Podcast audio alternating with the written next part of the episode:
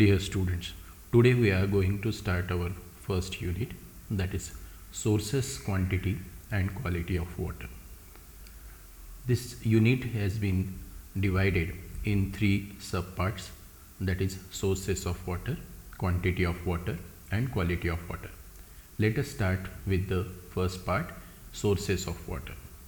Before moving to the first part, let us find out what do you mean by public health engineering.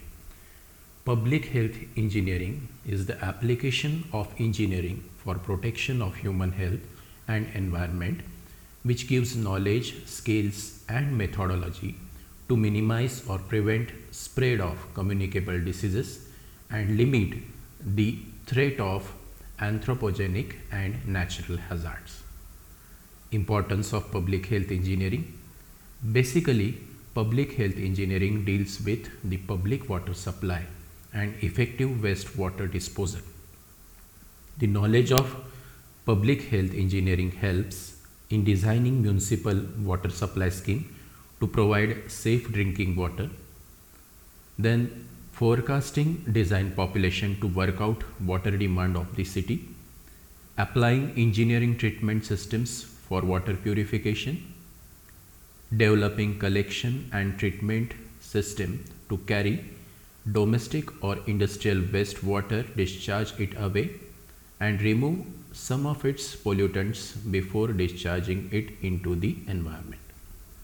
Next one is, it helps in protecting human life by minimizing spread of waterborne diseases.